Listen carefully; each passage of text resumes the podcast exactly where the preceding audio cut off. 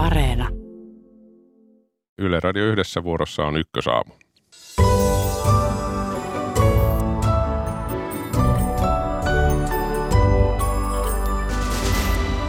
Energiayhtiö Uniperin kohtalosta on neuvoteltu Berliinissä. Tässä lähetyksessä yhteystoimittajamme Saksassa.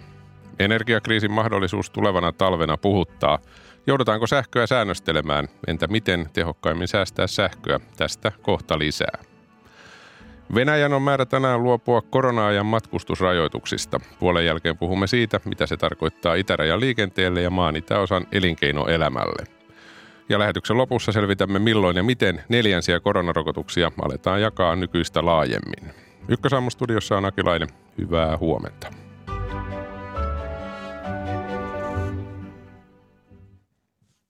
Ja tähän lähetyksen alkuun siis meillä on nyt yhteys Saksan suuntaan. Suomi ja Saksahan neuvottelivat kaasuyhtiö Uniperin kohtalosta eilen Berliinissä. Valtionyhtiö Fortumin tytäryhtiö Uniper on siis joutunut pulaan Venäjän hyökkäyksen ja energiakriisin vuoksi. Neuvotteluissa oli mukana muun muassa omistajaohjausministeri Tytti Tuppurainen ja meillä on nyt yhteystoimittajamme Anna Karismo on Berliinissä. Hyvää huomenta. Hyvää huomenta. Mitä eilisistä neuvotteluista on tähän mennessä kerrottu julkisuuteen? No äh, sehän siinä juuri on, että ei oikeastaan juuri mitään. Eli, ja sekin tietysti puhuu puolestaan, että osapuolet, mä olen puhunut siis sekä Fortumin että ministerin kanssa täällä ja, äh, ja osapuolet sanovat vain äh, kaikki rinta rinnan, että neuvottelut ovat äh, tota, hyvähenkiset ja niissä edetään tässä nyt pian lähipäivinä tai viimeistään lähiviikkoina, mutta sen tarkempaa niistä sisällöstä ei ole kerrottu. Ja sehän kertoo juuri siitä, miten arkaluontoinen tämä tilanne on, koska tähän liittyy niin paljon politiikkaa, plus se, että kysymyksessä on kaksi pörssiyhtiötä, joiden osakekurssit ovat tässä romahtaneet ja, ja ei haluta keikuttaa venettä lisää, eli, eli aiheuttaa lisää spekulaatiota siitä, että mitä oikein tapahtuu, niin pidetään suut supussa. Täällä Suomessakin on kerrottu, että Uniperin kriisi on siellä Saksassa iso puheenaihe. Minkälaista lehtien kirjoitteluaiheesta siellä on? Joo, täällä tietenkin on Uniperin ja Saksan näkökulma.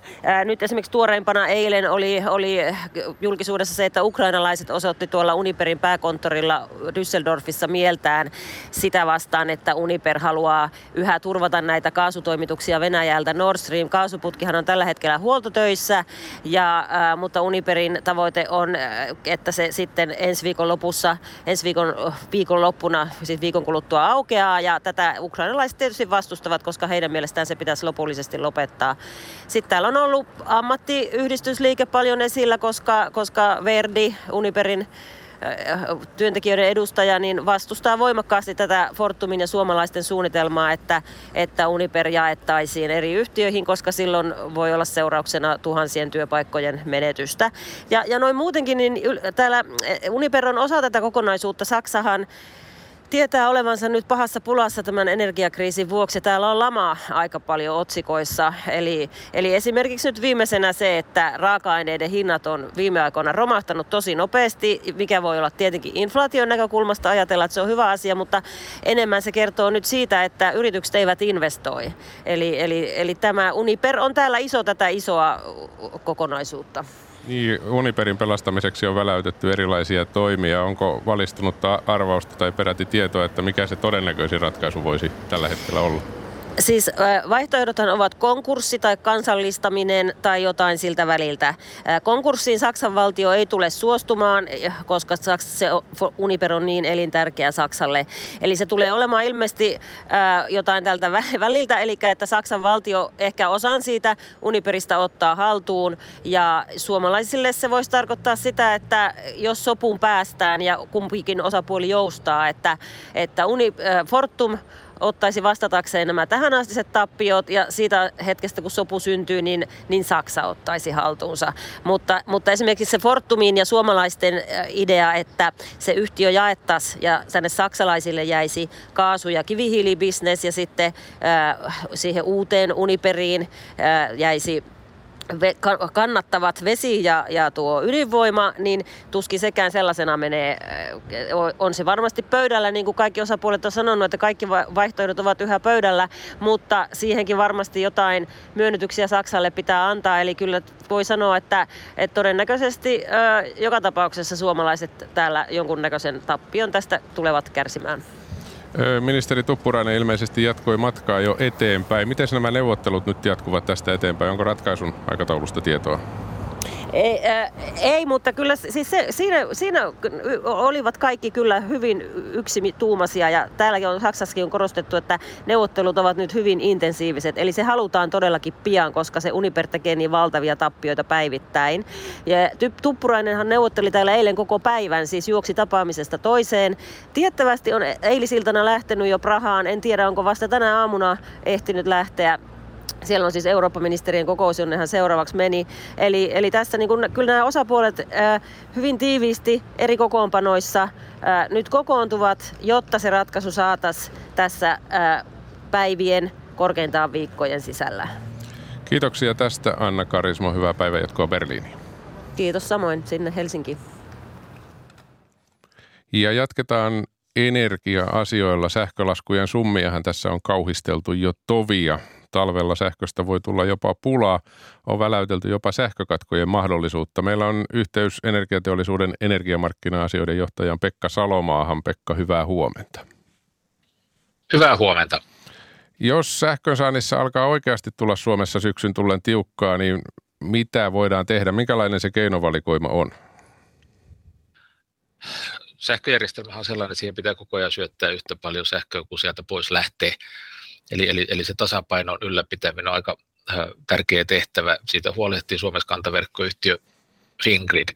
Mutta ennen kuin äh, tämmöisiä ongelmatilanteita äh, heidän kontolleen tulee, niin markkinat toimivat ja silloin se tarkoittaa, että se hinta on silloin korkea ja sen myötä sitten sähkön kaikki mahdollinen tuotanto tulee varmaankin tarjolle ja samaten kaikki mahdollinen äh, siis alennukset, äh, vähennykset kulutuksen puolella myöskin sitten toteutuu äh, sen, sen markkinahinta antama viestin perusteella. Mutta sitten jos tilanne edelleenkin huononee, tasapaino uhka, uhkaa kaatua, niin siinä tilanteessa sitten on, ensimmäisenä tulee sitten on, on joukko tämmöisiä varalla tai reservissä olevia voimalaitoksia, jotka otetaan käyttöön samaten isojen sähkökäyttäjien, kuten teollisuuden sähkön käyttö on, on, on etukäteen sovittu, että tällaisessa tilanteessa, tilanteessa alennetaan joitain tuotantolaitoksia ajetaan alas. Ja sitten se ihan vihoviimeinen keino on, on sitten tämmöiset äh, kiertävät sähkökatkot. Niin, mitä tarkoittavat kiertävät sähkökatkot ja mikä on se tilanne, kun on sanottu, että äärimmäisessä tilanteessa voitaisiin nämä keinot ottaa käyttöön? Se tarkoittaa, että semmoisina ajankohtina, jossa, jossa tämä riski tämmöisestä valtakunnallisesta tehotasapainon kaatumisesta olisi olemassa, niin silloin kantaverkkoyhtiö toteaa sen tilanteen ja, ja, ja viestittää sitten näille alueellisille sähköjakeluverkkoyhtiöille, että niiden pitää alentaa joillain prosenteilla sitä kulutusta sillä omalla alueellaan. Se, siihen on sitten etukäteen määritellyt menettelyt esimerkiksi vaikkapa voi olla tämmöisiä sopimuksia jo myöskin jakeluverkkoyhtiöille, että jotkut heidän asiakkaansa on valmiit alentamaan sähkökäyttöä. Tällaisia saattaa olla esimerkiksi ihan vesivaraajia koskien, niin silloin niitä, niitä pätkitään ja sitten jos, jos, jos nämäkään eivät ole riittäviä, vaan se kulutuksen pudotuksen tarve on suurempi, niin sitten, sitten siinä ihan äärimmäisenä keinona on sitten nämä todellakin kiertävät sähkökatkot, joita, jotka tarkoittaa sitä, että noilta isoilta muuntajilta lähteviä johtolinjoja – sitten vuorotellen katkotaan joksikin aikaa ää, etäautomatiikan ää, avulla ehkä, ehkä tunnin tai, tai, tai puolentoista pituisia katkoja sitten eri alueille ää, eri aikoina. Ja, eli se tarkoittaa, että sitten sähköt palautuu sen katkon jälkeen sitten kullekin asiakkaalle. Kuka sen päättää, milloin on tällainen äärimmäinen tilanne? Se on kantaverkkoyhtiö Fingridin vastuulla. Ja tämä ilmeisesti oli siis tarkoitus tehdä semmoisessa tilanteessa, kun kulutus on suurimmillaan, vai mikä on oikea ajankohta tällaisille katkoille? No, no sit, äh, ennustaminen on vaikeaa ja, ja kuten koko ajan tärkeää muistaa, että tämä on hyvin epätodennäköinen skenaario, mutta, mutta varautuminen on tietysti viisautta ja, ja se tarkoittaa silloin todennäköisimmin tällaisia aamun tai, tai, tai loppuiltapäivän alkuillan suun tunteja, jolloin kulutus on, on, on suurimmillaan joka tapauksessa.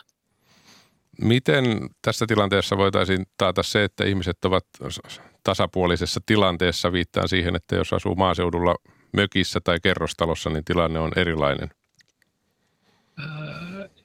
Ei se välttämättä ole hirveän erilainen, koska, koska näitä, näitä varmaankin toteutettaisiin sitten aika lailla pitkin valtakuntaa, koska tämä tehotasapaino on, on, on koko Suomen alueelle yhteinen.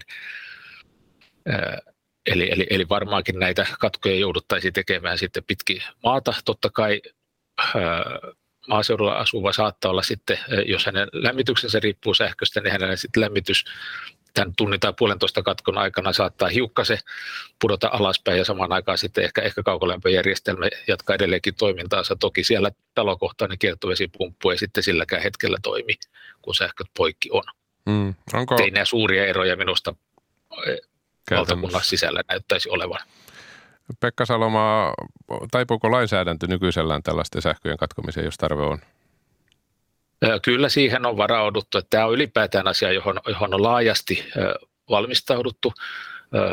Tämmöisiä katkoja on, on, olen kuullut, että on tehty 70-luvulla eräänlakon aikana. Ja, ja, ja meillä on sopimusehdoissa on tähän mainit, lainsäädännössä on maininnat ja, ja, ja kantaverkkoyhtiöt, jakeluverkkoyhtiöt, sähkömarkkinoiden toimijat ylipäätään on hyvin tietoisia tästä ja, ja itse kullakin näistä on suunnitelmat siitä, että miten, mikä niiden oma rooli on silloin. Esimerkiksi jakeluverkkoyhtiöt tietää, että mille suunnille he sitten pätkivät ja, ja, ja miten sitten esimerkiksi sairaaloiden toiminta turvataan, että niille, niille turvataan sähkön saantia ja niin edelleen. Tässä on pitkin kesää kuultu, että energiaomavaraisuutemme on varsin hyvällä tasolla. Tässäkin keskustelussa on vakuutettu, olet sanonut, että tämä tilanne näyttää siltä, että tällaisen ei jouduta ja Olkiluoto kolmonen toivottavasti alkaa toimia.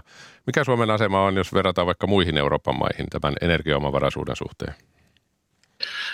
Meillä on jonkin verran parempi tilanne. Toki me on sähköä tuotu paljon, totta kai öljy tulee kaikki Suomeen ja, ja niin edelleen, että meillä on laaja energiantuotia on ollut ja, ja, ja sähkön osalta myöskin, niin, mutta tulevaisuutta ajatellen tilanne on, on tietysti paranemassa. Olkiluoto 3 on iso juttu, tuulivoimaa tulee merkittävät määrät lisää. Ja kun tätä tilannetta vertaa, jo meidän lähtökohtatilanne on parempi kuin, kuin vaikka monessa hyvinkin maakaasun tuonnista riippuvaisessa maassa, ja se, Saksahan tässä on nyt sitten koko ajan puheena. Kiitoksia tästä energiateollisuuden energiamarkkina-asioiden johtaja Pekka Salomaa. Hyvää päivänjatkoa. Kiitos samoin. Ja jatketaan täältä studiosta. Täällä kanssani on valtion kestävän kehityksen yhtiön Motivan asiantuntija Päivi Suuruski. Tervetuloa. Kiitos. Miltä kuulostaa ajatus kiertävistä sähkökatkoista? No ehkä hieman ikävältä, että kyllähän tämmöiset sähkökatkot tulee sitten haittaamaan sitä omaa päivittäistä arkea ja elämää. Mm. Tässä aina tasaisin väliajoin tietysti muutenkin mietitään keinoja sähkön säästämiseen. Miten tärkeää kulutuksen vähentäminen tässä kokonaisuudessa on? Kyllä voi sanoa, että tärkeää on, että eiköhän meidän siinä mielessä kannattaisi alkaa niin kuin nyt säästämään ja olla tässä säästämisen moodissa, että vältyttäisiin näiltä tämmöisiltä sitten ihan vakavilta tilanteilta. Että sitähän me voidaan niin kuin ennakoida tällä säästämisellä jo ennakolta. Että. Hmm.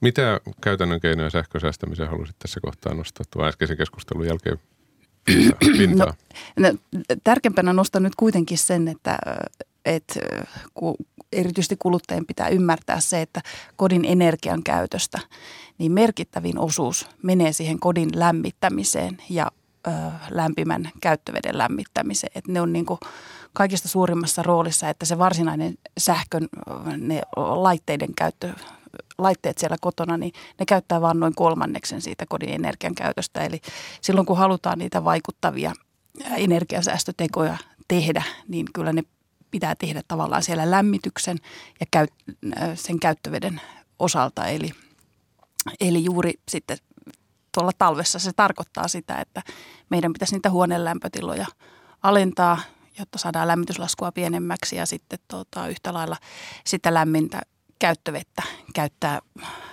ha- harkitusti, rajoitetusti ja, ja se lämmin käyttövesi meillä pääasiassa kuitenkin kuuluu peseytymiseen ja se tarkoittaa sitten oikeasti sitä, että näitä suihkuaikoja tulisi lyhentää, että niistä ei enää kukaan voi varttia siellä suihkussa olla, vaan pitää viidessä minuutissa maksimissaan niin saa käyttää ja selviytyy sieltä ulos. Niin, suihku, suihkuaikaa voi lyhentää kesälläkin, mutta tarkoittaako tuo, mitä edellä sanoit, että kesällä on vaikea säästää sähköä merkittäviä määriä? No todennäköisesti kyllä, että tot, tot, tottahan sitten siellä voi sitä omaa laitesähkön käyttöön kiinnittää huomio siihen ja se, sit näistä kodin laitteista niin merkittävin on tietenkin sauna, että saunan käyttöä, jos sähkösauna on, niin sen, mm. sitä voi rajoittaa. Nyt eletään sellaisia aikoja, varmaan elettiin tuossa muutama viikko sitten ja kohta taas, että kotien viilentäminen on monelle ajankohtainen asia. Mitä pitäisi tästä ilmalämpöpumpun huriduttamisesta ajatella, kun sitä käytetään kodin viilentämiseen? Miten paljon se vie sähköä? No viilentäminen vie merkittävästi paljon vähemmän sähköä kyllä kuin sitten tämä kodin lämmittäminen. Että siinä mielessä ilmalämpöpumputhan on tosi hyviä, hyviä ratkaisuja, varsinkin jos ne on siellä sähkölämmitteisessä kodissa, että niitä sitten talvella käytetään siihen lämmityskulujen vähentämiseen sinällään. Että Yleensähän on tapana luetella valojen sammuttamista, laturin irrottamista pistorasiasta silloin, kun sitä ei käytetä, veden keittäminen kattilassa kannen kanssa, tämän tyyppisiä. Onko tällaisilla teolla miten suuri vaikutus oikeasti? No siinä mittakaavassa sitten on, että jos 5 miljoonaa suomalaista tekee näitä asioita, niin on vaikutusta, mutta kyllä se kuitenkin paljon mer- niin kuin merkittävämpi saada aikaa sillä lämpötilan alentamisella ja suihkuajan lyhentämisellä. Et toki sitten, jos meillä on tämä äärimmäinen tilanne, niin me tarvitaan niin kuin ihan, ihan kaikki mahdolliset keinot käyttöön. Mm. Ja, ja ehkä myöskin, että kyllähän nämä tavallaan äh, pitäisi siihen omaan arkeen ja omiin rutiineihin ottaa nämä järkevät energiankäyttötavat, että äh, vaikka meillä on nyt, voisi sanoa, että tämä tällainen äkillinen kriisi ja koskee ensi talvea, niin kyllä meidän siitä huolimatta se tämä tämmöinen siirtymä siihen vihreeseen eh, energian käyttöön, niin vielä vie aikaa ja, ja niin kauan kuin me joudutaan jotain tämmöisiä fossiilisia polttoaineita käyttämään, niin, niin kyllä se eh, energiatehokkuus on se ykköskeino, halvi, halvin ratkaisu olla käyttämättä sitä energiaa. Mm-hmm. Päivi Suuruski, jos mietitään puun polttoa nimenomaan tästä energiansäästön näkökulmasta jätetään ne muut vaikkapa hiukkasasiat pois, niin onko se järkevää Kyllä ensi se, talvena? Ensi talvena. Ensi talvena ehdottoman tärkeää on, tai, tai siis niin kuin se on sille käyttäjällekin jo todennäköisesti hinta-asia, huomattavasti edullisempia ja sitten myöskin se, että ei tarvita näitä fossiilisia polttoaineita sitten niin paljon. Moni varmaan miettii sitä, että jos yksittäinen ihminen tekee asioita, niin mikä merkitys sillä tällaisessa kokonaisuudessa, kun puhutaan vaikkapa kiertävistä sähkökatkoista, on? No kyllä sillä merkitystä on, että eihän, äh, jos mietitään tätä äh, kotitalouksien vaikka sähkön käyttökokonaisuutta, niin siitähän se muodostuu, että meistä jokainen tekee siellä äh, tekoja. Eli jos siitä halutaan, sitä halutaan vähentää, niin aidosti oikeasti meidän pitää kaikkien olla siinä ihan jokaisen mukana ja tehdä näitä tekoja. Mm. Kuinka paljon sinä ajattelet, että yksilöltä voi vaatia niin sanotusti talkoohenkeä tässä vai olisiko se parempi näkökulma lähestyä sitä, että voi itse säästää? No tässä sanoisin, että tässä on nämä oikeastaan molemmat puolet, että pitää, siinä mielessä meidän kaikkien pitää ymmärtää, että kun on tämä sotatilanne, joka on tämän tilanteen meille myöskin aiheuttanut, niin tämä on nyt se meidän toimenpide, jolla me niin kuin, selviydytään tästä tulevasta talvesta ja tämän sodan tuomista haasteista tänne energiamaailmaan. Hmm. Minkälaisin mielin sinä tuota ensi talvea ajattelet noin laajemmassa mittakaavassa? Miten raskas talvi se voi olla tästä taloudellisesta ja energianäkökulmasta ihmisille? Mihin kannattaa varautua? Öö, varmaan, varmaan kohtelee meitä niin kuin eri tavoin, koska meillä on vähän erilaisia talouksia. On no, kenelle, se on, kenelle se on hankalin tilanne? Todennäköisesti varmaan pienituloisille on haasteellisin, että koska energian hinta – tulee nousemaan, niin kuin voi sanoa, moninkertaiseksi tässä näin, niin silloin kun joku lasku nousee moninkertaiseksi, niin kyllä se varmaan niitä pienituloisimpia kirpasee kaikista eniten. Mm, eli tuloerojen syventyminen tapahtuu tässäkin asiassa tätäkin kautta. Siltä näyttää. No miten ajattelet sitä, että kun puhutaan näistä katkoista ja tästä kokonaisuudesta, hankalasta tilanteesta, miten sitä kannattaisi ihmisille viestiä? Miten näitä asioita kannattaa perustella? No ehkä tilanteen vakavuudella ja sillä, että tällaisella yhdessä tekemällä, niin kyllä me tästä niin kuin selvitään ja, ja tämä on kuitenkin toivon mukaan väliaikainen, että me tässä selvitään, löydetään ne ratkaisut, että millä sitten niin kuin jatkossa energia-asioita hoidetaan. Motiva on siis valtion yhtiö, se tarjoaa suomalaisille energianeuvontaa ja kannustaa energian tehokkaaseen ja kestävän käyttöön. Miten huolestuneita ihmiset tällä hetkellä ovat? Millaisia kysymyksiä teille tulee?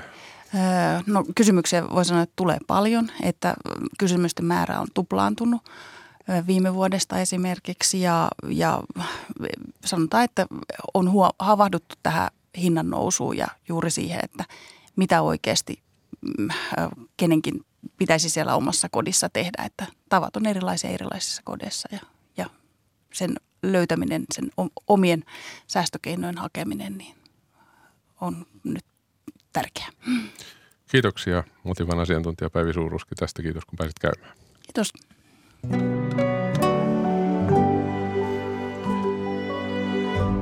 Seuraavaksi puhumme Ykkösaamussa siitä, mitä Venäjän luopuminen maahantulon koronarajoituksista tarkoittaa itärajan liikenteelle ja elinkeinoelämälle. Ja koronarokotteista puhetta lähetyksen lopuksi. Selvitämme, milloin neljänsiä rokotteita aletaan jakaa nykyistä laajemmin.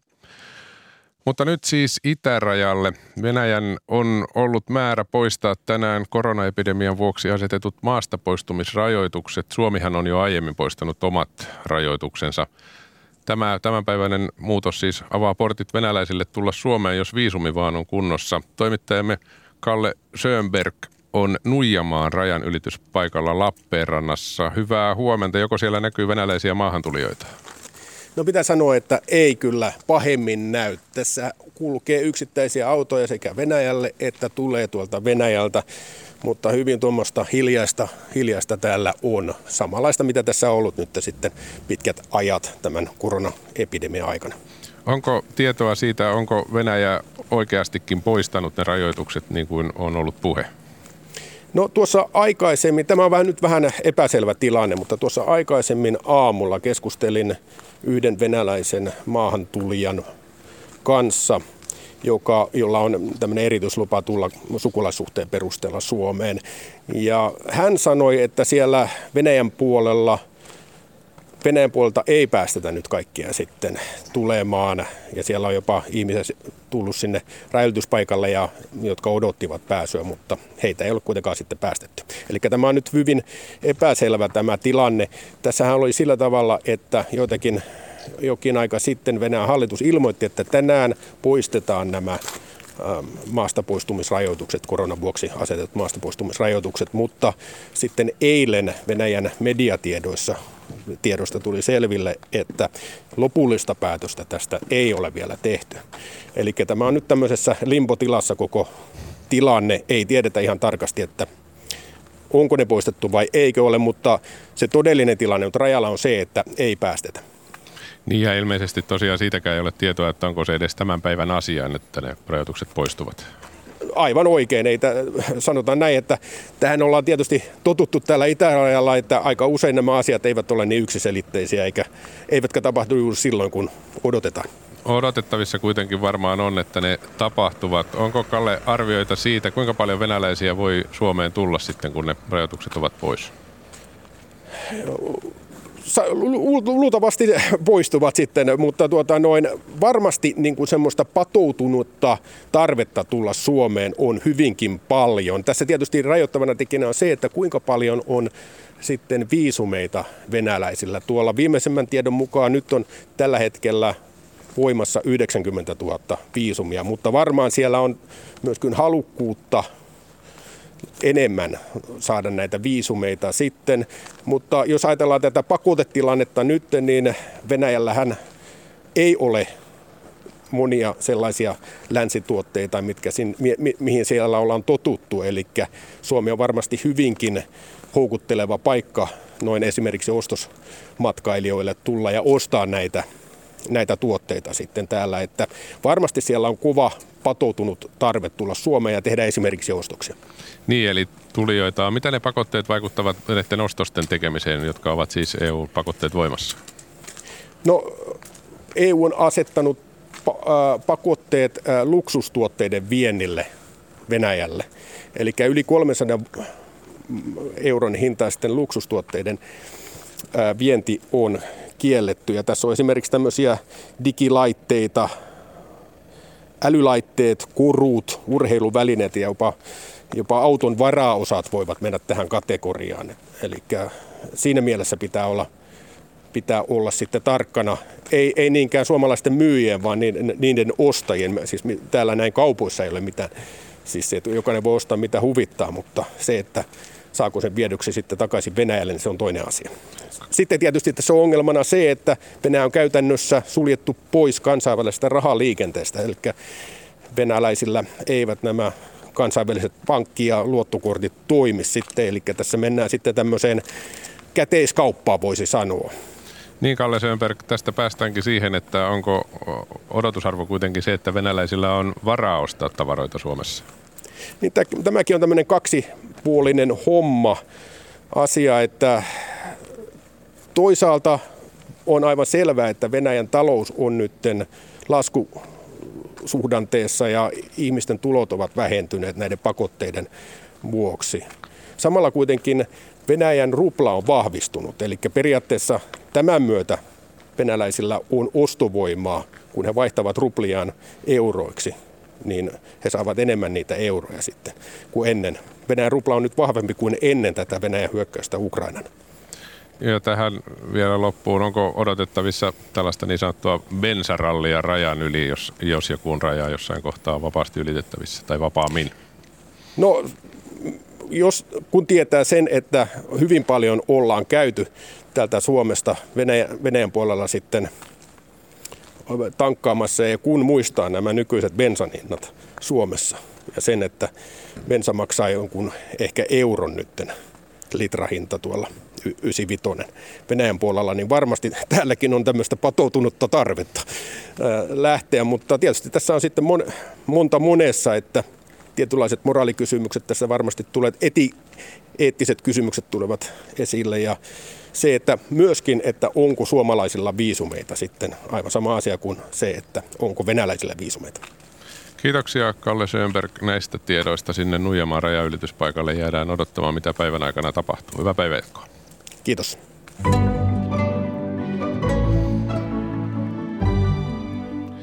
Jatketaan samalla teemalla ja siirrytään siihen, mitä Venäjän Todennäköisesti tuleva luopuminen korona- ja matkustusrajoituksista tarkoittaa elinkeinoelämälle. Tapahtuu se nyt sitten tänään tai tulevina päivinä. Meillä on puhelimessa nyt Etelä-Karjalan kauppakamarin toimitusjohtaja Mika Peltonen. Hyvää huomenta. Hyvää huomenta. Minkälaisia ajatuksia noista Kalle Schönbergin edellä kertomista asioista tai minkälaisia ajatuksia herää?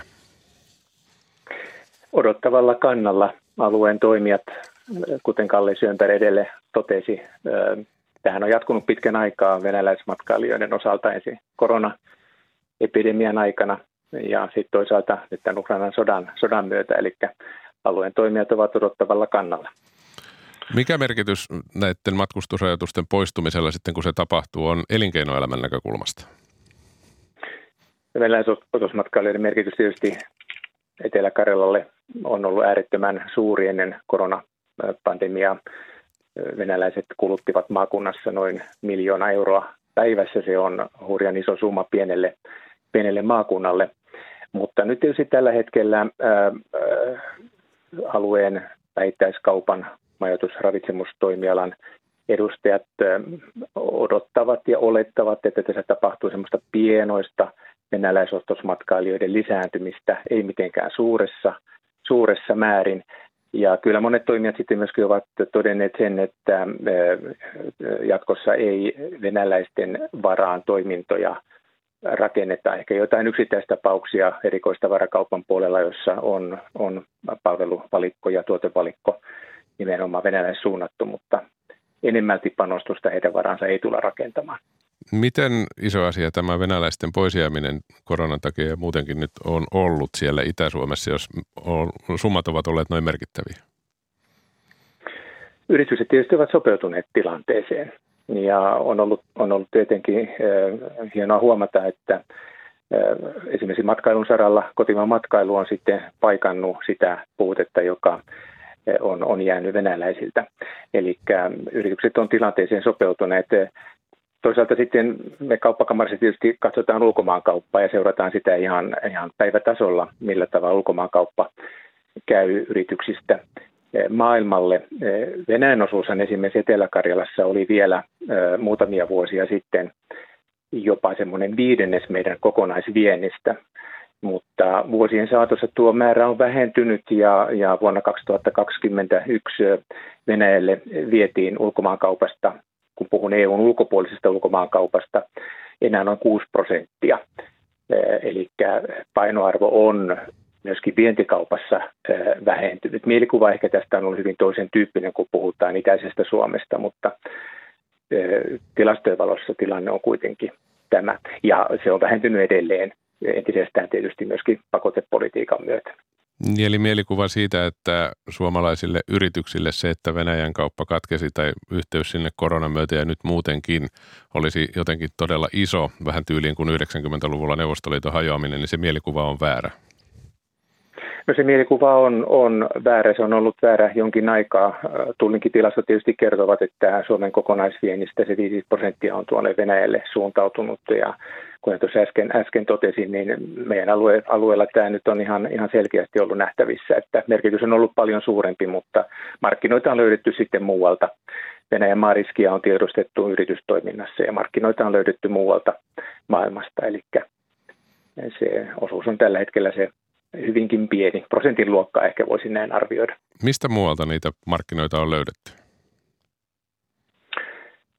Kyllä maailma on auki meidän etelä kauppakamarin ulkomaankaupan asiakirja-asiakkaiden vientimaita on monia kymmeniä eri puolilla maailmaa ja iloksemme on huomattu se, että ikkunoita ja ovia on avattu aivan uusille markkina-alueille, eli korvaavia markkinoita on löytynyt kuitenkin maailmalta ja suomalaisille tuotteille, suomalaisille palveluille on ollut ja tulee olemaan kova kysyntä maailmalla.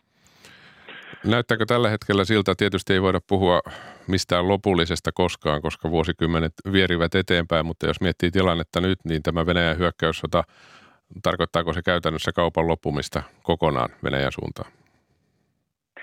No, yritykset ovat itse tietysti tehneet päätöksiä siitä, että kauppaa Venäjälle ei käydä. Ja kuinka kauan sitten se olotila on, on jatkuakseen, varmaankin niin kauan kuin nykyinen valtaregiimi Venäjällä on, niin, niin tilanne jatkuu näin. Yhteistyösuhteita on, on purettu, niitä ei ole. Eli aika lailla nolla pisteestä tullaan sitten jossain vaiheessa rakentamaan uudestaan kaupallisia, kaupallisia suhteita. Mutta kyllä näin on, että kyllä odot, odotetaan, että tämä tilanne tulee pitkään, pitkään jatkumaan ja niitä markkinoita maailmalta täytyy sitten vain etsiä muualta. Mika Peltonen, Etelä-Karjalan kauppakamarin toimitusjohtaja, jos ja kun rajoituksista luopuminen tapahtuu tosiaan joko tänään tai tulevina päivinä, missä asioissa sinä odotat, että se näkyy ensimmäisenä? No tuossa sain kuulla esimerkiksi eräältä paikallisen hotellikylpylä yhtiön edustajalta, että heille on muutamia venäläisvarauksia tehty. Uskoisin näin, että matkailun saralla se näkyy näin, että meidän alueen hyvään kylpylä-hotellipalvelun äärelle venäläinen matkailija löytää tiensä. Ja toisaalta niin kuin Kalle Sömpär myöskin tuossa äsken totesi, niin Venäjällä on, on pula sellaisista kulutushyödykkeistä, joita Suomesta markettien hyllyltä löytyy, eli kulutustavaroiden perään tullaan sitten, sitten Suomeen. Kiitoksia näistä tiedoista Etelä-Karjalan kauppakamarin toimitusjohtaja Mika Peltonen. Hyvää päivänjatkoa. Kiitos ja kiitos samoin. Kello on 8.44. Jatketaan ykkösaamua korona- ja koronarokoteasioilla. Kysymys kuuluu, että aletaanko neljänsiä koronarokotuksia pian jakaa laajemmin – Koronarokotuksista vastaava Terveyden ja hyvinvoinnin laitos tekee lähipäivinä päätöksen yli 60-vuotiaille annettavien neljänsien koronarokotteiden aikataulusta. Rokotuksista keskustelemassa täällä studiossa on rokotustutkimuskeskus Finvac Oyn lääketieteellinen johtaja Mika Räme. Tervetuloa. Kiitos. Ja etäyhteydellä Terveyden ja hyvinvoinnin laitoksen ylilääkäri Hanna Nohinek. Tervetuloa mukaan lähetykseen. Kiitos, hyvää huomenta. Hyvää huomenta. Euroopan lääkeviranomaiset antoivat jo alkuviikosta suosituksen, että neljättä koronarokoteannosta annettaisiin pikaisesti kaikille yli 60-vuotiaille ja koronataudin riskiryhmiin kuuluville ihmisille. Ja viime viikolla THL kertoi, että aikoo suositella neljänsiä rokoteannoksia elokuun puolivälistä alkaen kaikille 65 vuotta täyttäneille sekä yli 60-vuotiaille ja 15-59-vuotiaille riskiryhmäläisille syyskuun alusta lähtien – nyt pohditaan näiden rokotteiden jakamista myös muille yli 60-vuotiaille. Hanna Nohinek, onko uudesta aikataulusta päätetty ja jos ei ole, niin koska päätetään? No siis on, on päätetty, että aikaistetaan, mutta että koska se käytännössä saadaan voimaan, niin, niin se on ihan lähipäivinä. Että siinä on erilaisia juridisia asioita, mitä täytyy tarkistaa ja sitten pitää ohjeistukset saada kunnille. Ollaan kartoitettu kuntien mahdollisuutta aikaistaa siitä meidän ennakko varoituksesta ja, ja kyllä se hyvältä näyttää, että pystytään aloittamaan aikaisemmin, mutta että juuri nyt en, en pysty sanomaan, että mikä päivämäärä. Rokotteista on käyty tietysti viime aikoina ja jo pitkään vilkasta keskustelua. Esimerkiksi perhe- ja peruspalveluministeri Aki Lindeen on ilmaissut, että haluaa THL aloittavan yli 60-vuotiaiden neljännet koronarokotukset heti elokuun alussa. Hanna Nohinek, onko rokotuksia mahdollista aloittaa näin pikaisella aikataululla? Kyllä on mahdollista, että meillä on kuntia, joissa tällä hetkellä on niin sanotusti tyhjäkäynti, että he voi aloittaa. Sitten on toisia kuntia, jotka, jotka tota, joutuu ehkä panemaan niin kuin enemmän pökköä pesään ja, ja kutsumaan ihmisiä takaisin töihin. Me puhutaan kuitenkin 1,6 miljoonan ihmisen määrästä, jotka nyt sitten kutsuttaisiin rokotuksiin. Ja on ilman muuta selvää, että se ei onnistu kaikille heti nyt, vaan että siinä pitää olla porrastusta. Ja porrastuksen takana on tietysti se, että kuka on suurimmassa riskissä saada vakava tauti. Ja tietysti me mennään samanlaisen ohjeen kautta kuin silloin pandemian alussakin, että ne on ne vanhimmat ihmiset ja ne suurimmassa lääketieteellisessä riskissä olevat, että he, he saa tämän ensin ja, ja sitten tullaan sieltä alaspäin ää, iän myötä. Pystytkö haarukoimaan sitä, miten suuri osa kunnista on sellaisessa tilanteessa, että pystyy aloittamaan nopeasti? Sitä en, en osaa sanoa nyt, mutta että meidän soittokierros kertoi, että, että kyllä se on järjestettävissä ja, ja tämä ohjeistus niin tulee mahdollisimman pian. Puhutaan sitten niistä perusteista, joilla rokotuksia annetaan ja aloitetaan taas alusta käytännössä. Mika Räme, miksei koronasta huolestunut kansalainen voi vain käydä ottamassa neljättä rokotetta, jos siltä tuntuu ja sellaisen tarvitsee ja haluaa? Mm, eli no perusjuttu on tietenkin, että jonkun pitää pystyä se antamaan ja tässä heinäkuussa ihan haastetta on siinä, että saadaan nämä isommat päivystykset toimimaan. Eli, eli ja sitten kuitenkin taas rokotteisiin saattaa lähtökohtaisesti liittyä myöskin haittavaikutuksia, eli sen takia näitä suosituksia tämä kansallinen rokotusasiantuntijaryhmä niin laaja-alaisesti tekee, että kenelle ja milloin ja mitä varten rokotteita annetaan. Eli sehän on, että on näitä keskeisiä tekijöitä, jotka vaikuttaa siihen, että jos nyt mennään tähän tarkemmin tähän neljänteen koronarokoteannokseen, että kuinka hyvä suoja jo on olemassa.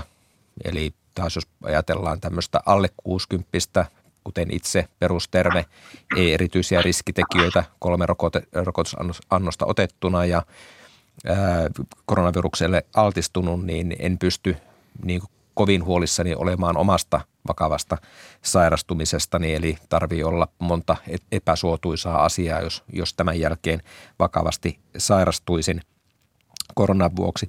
Eli se, että minkälainen rokotesuoja on jo olemassa, sitten epidemiatilanne vaikuttaa sitten, eli jos ei ole tautia, niin ei sitten tarvitse olla suojaakaan ja tässä ainakin itsellä tuli virhearvio vuodenvaihteessa ja vielä keväälläkin ajattelin, että omikron aalto ollaan jo hyvän aikaa sitten ohitettu, kun tullaan heinäkuuhun ja silloin ollaan rauhallisessa epidemiatilanteessa, jonka takia sitten ei kannata kesällä ruveta, ruveta laajasti ihmisiä rokottamaan. Ja sitten kolmas on, että minkä näköisiä mahdollisuuksia on, on tehdä toimintaa. Eli Eli juuri tässä joitakin päiviä sitten Terveyden laitoshan teki laskelman siitä, että jos haluttaisiin ehkäistä neljällä rokoteannoksella vakava tautitapaus, niin kuinka monta tarvisi rokottaa ja puhuttiin niin kuin, niin kuin siellä niin kuin paremmin kymmenistä tuhansista kuin, kuin kymmenistä tai sadoista tämänhetkisessä tilanteessa. Eli, eli kuinka paljon olemassa olevaa resurssia sitten kannattaa mihinkin pano, käyttää, niin ne vaikuttaa tähän. Ja hyvä puolihan on, että rokotteita on olemassa ja edelleenkin se perusrokote toimii hyvin näitä nykyisiäkin variantteja vastaan, jos puhutaan suojasta vakavaa tautitapausta, vakavia tautitapauksia vastaan. Hanna Nohinek, monellahan kolmannesta koronarokotuksesta on jo kohtuullisen pitkä aika. Mikä epidemiatilanteen näkökulmasta ja sen kannalta olisi se merkitys, jos neljättä, neljäsiä rokotteita alettaisiin nyt jakaa?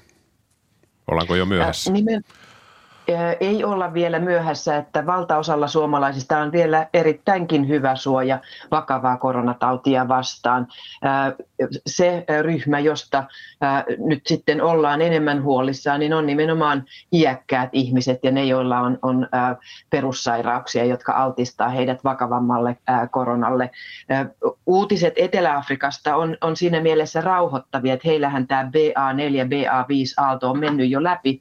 Siellä rokotuskattavuus on noin 25 prosenttia ja monet on sairastaneet aikaisempia variantteja ja heillä nämä uudet variantit eivät lisänneet suhteessa – kuolleiden määriä tai sairaaloihin otettujen määriä, että näyttää siltä, että, että tämmöinen aikaisempi rokotus tai, tai taudin aiheuttama suoja niin hyvin suojaa myöskin, myöskin näiltä BA4 ja 5. Mutta tietysti sitten se, että kun tämä on niin nopeasti leviävä virus, niin silloin, silloin näitä tautitapauksia tulee enemmän lyhyen ajan sisällä ja se voi tietysti kuormittaa terveydenhuoltoa ja, ja sitä tässä pyritään nyt sitten tällä aikaistetulla neljännen annoksen antamisella ää, estämään ja nimenomaan kohdentamaan se niihin ihmisiin, jotka ovat suurimmassa riskissä eli iäkkäät ää, ja ää, riskitauteja sairastavat.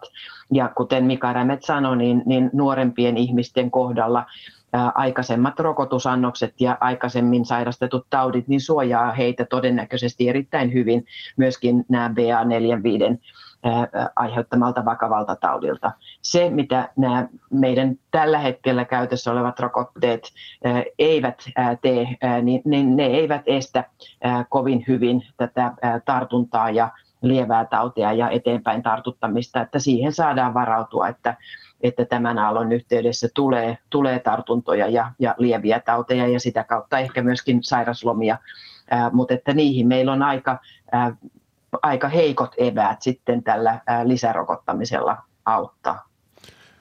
Mika Rämet, onko näitä uusia variantteja varten itse asiassa tarvettakaan muuttaa sitä rokotetta, jos neljäs on samanlainen kuin se aikaisemmatkin? Onko sellainen edessä, että tulee erilaisia rokotteita?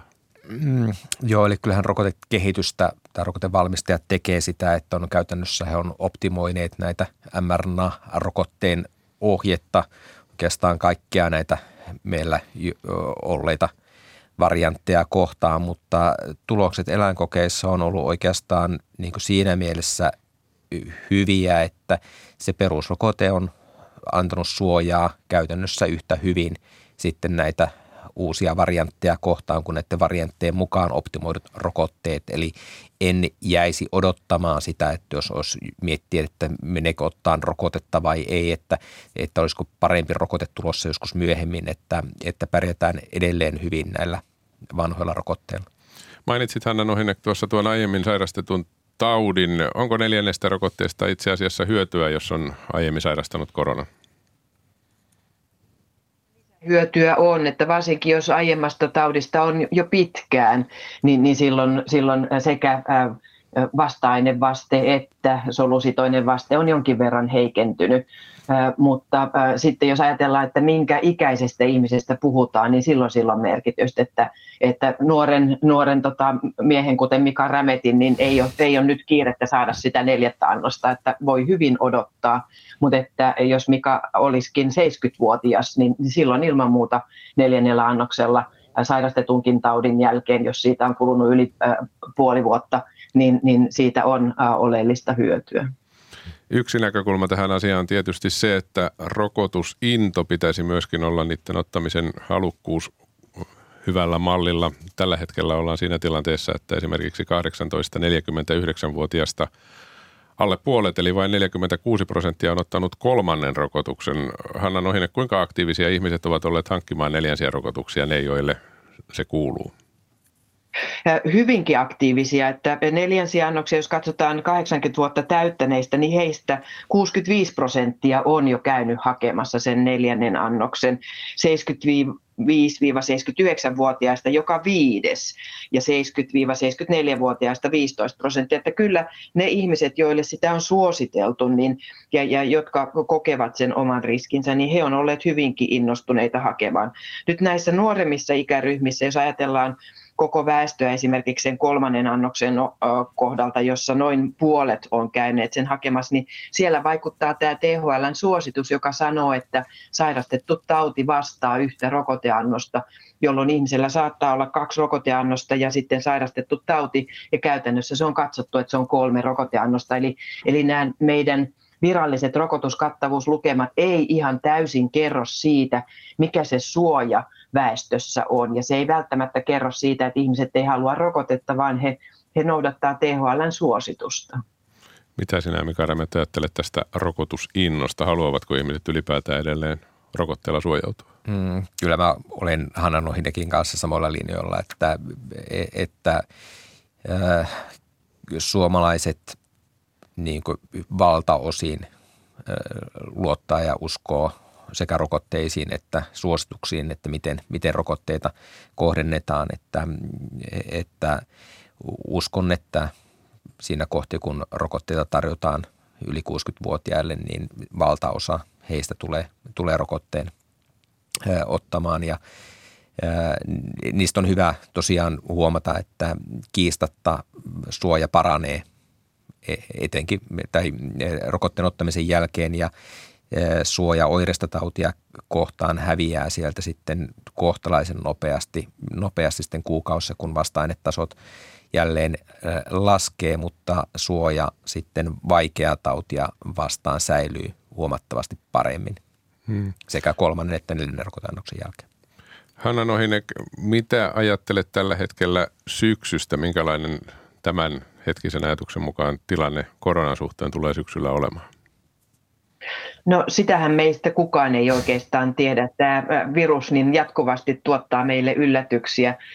Mitä BA45-aallon jälkeen tulee, niin, niin horisontissa on uusia variantteja, mutta pystyykö ne sitten väistämään vasta-aineiden suojaa, sitä me emme vielä tiedä. Se jää nähtäväksi. Toki syksylle meidän tilanne tulee olemaan, olemaan ihan hyvä, että rokotteita riittää – uusia rokotteita on myöskin tulossa. Euroopan lääkeviranomainen on sanonut, että mahdollisesti jo syyskuussa olisi uusia räätälöityjä rokotteita saatavilla. Mikä niiden lisähyöty sitten näihin, näihin aikaisempiin rokotteisiin on, niin se jää nähtäväksi mutta, mutta kaiken kaikkiaan niin kuin luottavaisesti katson tulevaisuuteen, että nämä nykyisetkin rokotteet suojaa erittäin hyvin vakavalta taudilta ja sehän on meidän rokotusstrategian fokuksessa, että siltä vakavalta taudilta kuolemilta pyritään välttämään, vaikkakaan emme pystyisi kaikkia lievempiä tauteja ja, ja, ja tartuntoja välttämään. Mika Remet, onko se ennuste edelleen voimassa, että tästä tulee influenssan kaltainen asia, että joka vuosi vähintään otetaan uusi rokote ja se on vähän erilainen kuin aikaisemmin? Mm, no tosiaan aika näyttää, että ehkä siinä mielessä, että influenssarokotuksia kohdennetaan niille, jotka on isoimmassa riskissä, että tämmöisiä koko väestön laaja rokotekierroksia toivon mukaan ää, ei tule. Mä ehkä tuohon kommentoin vielä tähän tosiaan tulevaisuuteen, että ei, ei liian murheellisesti suhtauduta ja e, tuota, niin kuin historia, historia katsoen mennyt hyvin, että nyt tämän omikronin suhteen ehdittiin suojata kolmella rokoteannoksella hyvin väestö ennen kuin sitten Aalto meni va- voimakkaana läpi ja vakavia tautitapauksia pystytään rokotuksella nytkin sitten e, ehkäisemään. On sitten käytössä vanha rokote tai mahdollisesti sitten jatkossa uudempia rokotteita, mutta näihin lieviin sairastumisiin täytyy varautua. Eli koska tämä PA5 kiertää rokotteiden antamaa suojaa ja jo aiemmin sairastun taudin suojaa, että lieväoireisia tautia tulee olemaan, joka sitten mm, niin kuin tulee kuormittamaan sitä kautta yhteiskuntaa, että näitä sairauspoissaoloja, niin kuin hän on aikaisemmin sanonut, niin tulee hyvin todennäköisesti tulemaan syksyllä. Kiitoksia tästä Finvakoon lääketieteellinen johtaja Mika Rämet ja THLn ylilääkäri Hanna Nohinek. Hyvää päivänjatkoa molemmille. Kiitos. Kiitos ja hyvää kesää. Sitä samaa. Tätä lähetystä kanssani ovat valmistelleet Tarja Oinonen, Ansela Nurmi ja Seppo Kivimäki, tuottajana Maria Skara ja äänitarkkailijana Juha Jelmi. Ja nyt kuuluttaja Maria Holma, mitä Yle Radio 1 tarjoaa vielä tänään? No tänään vielä tarjoaa esimerkiksi tunnin päästä Jerusalemin kierroksen Leena Reikon seurassa. Siinä yksi vinkki tähän kesäperjantaihin. Tämä ykkösaamu oli tässä, kello tulee yhdeksän. Yle Radio yhdessä on uutisten aika.